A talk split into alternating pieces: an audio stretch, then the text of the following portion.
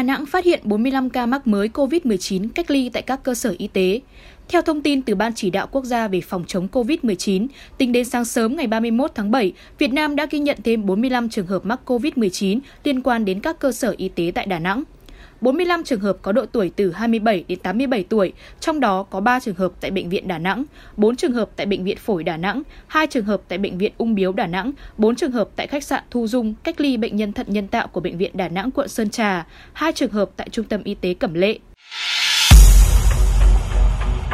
Đêm ngày ba mươi tháng bảy, Bộ Y tế đã quyết định thành lập Bộ phận Thường trực đặc biệt chống dịch cô vít mười chín tại thành phố Đà Nẵng nhằm thực hiện công tác chỉ đạo và thực hiện các hoạt động phòng chống dịch, điều trị bệnh nhân tại thành phố. Đội được đặt dưới sự chỉ huy của Phó Giáo sư Tiến sĩ Nguyễn Trường Sơn, Thứ trưởng Bộ Y tế. Đội thường trực đặc biệt chống dịch cô vít mười chín bao gồm sáu mươi lăm người là lãnh đạo, chuyên gia, bác sĩ từ các đơn vị của Bộ Y tế như Cục Y tế Dự phòng, Cục Quản lý Khám chữa bệnh, Viện Boston Thành phố Hồ Chí Minh và Nha Trang cùng các bệnh viện lớn như Bệnh viện Bạch Mai, Bệnh viện Chợ Rẫy, Bệnh viện Trung ương Huế.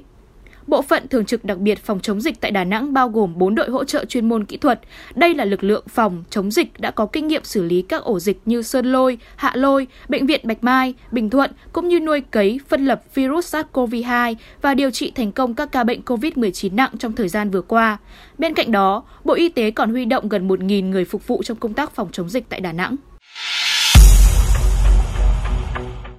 Đà Nẵng tăng tốc thực hiện việc truy vết các trường hợp tiếp xúc gần. Bộ Y tế đã có công điện gửi Ủy ban Nhân dân thành phố Đà Nẵng đề nghị chỉ đạo các đơn vị liên quan triển khai quyết liệt, kịp thời các biện pháp phòng chống dịch trên địa bàn thành phố. Các đơn vị khẩn trương tăng tốc thực hiện việc truy vết các trường hợp tiếp xúc gần với các trường hợp mắc bệnh, nghi ngờ mắc bệnh, tiến hành ngay việc cách ly y tế tập trung, lấy mẫu thực hiện xét nghiệm và giám sát tình hình sức khỏe. Đồng thời phối hợp chặt chẽ với quân khu năm để tổ chức thực hiện việc cách ly y tế, lấy mẫu xét nghiệm và giám sát y tế.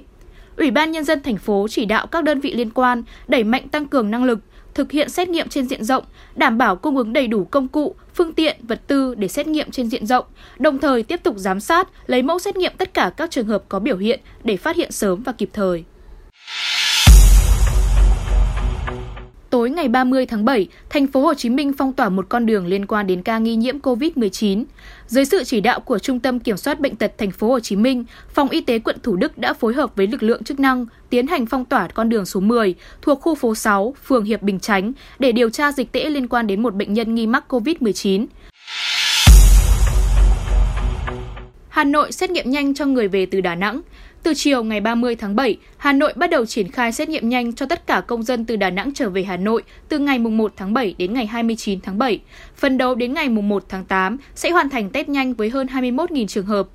Mỗi ca xét nghiệm nhanh sẽ được thực hiện và cho kết quả trong vòng mười phút. Mẫu bệnh phẩm nào cho kết quả dương tính với SARS-xê o vê hai sẽ lập tức được gửi mẫu xét nghiệm pê xê rờ. Nếu kết quả dương tính, lập tức sẽ chuyển công dân về nơi cách ly tập trung. Trong trường hợp âm tính, người được xét nghiệm sẽ được trở về địa phương và cam kết tự cách ly ở nhà trong thời hạn mười bốn ngày.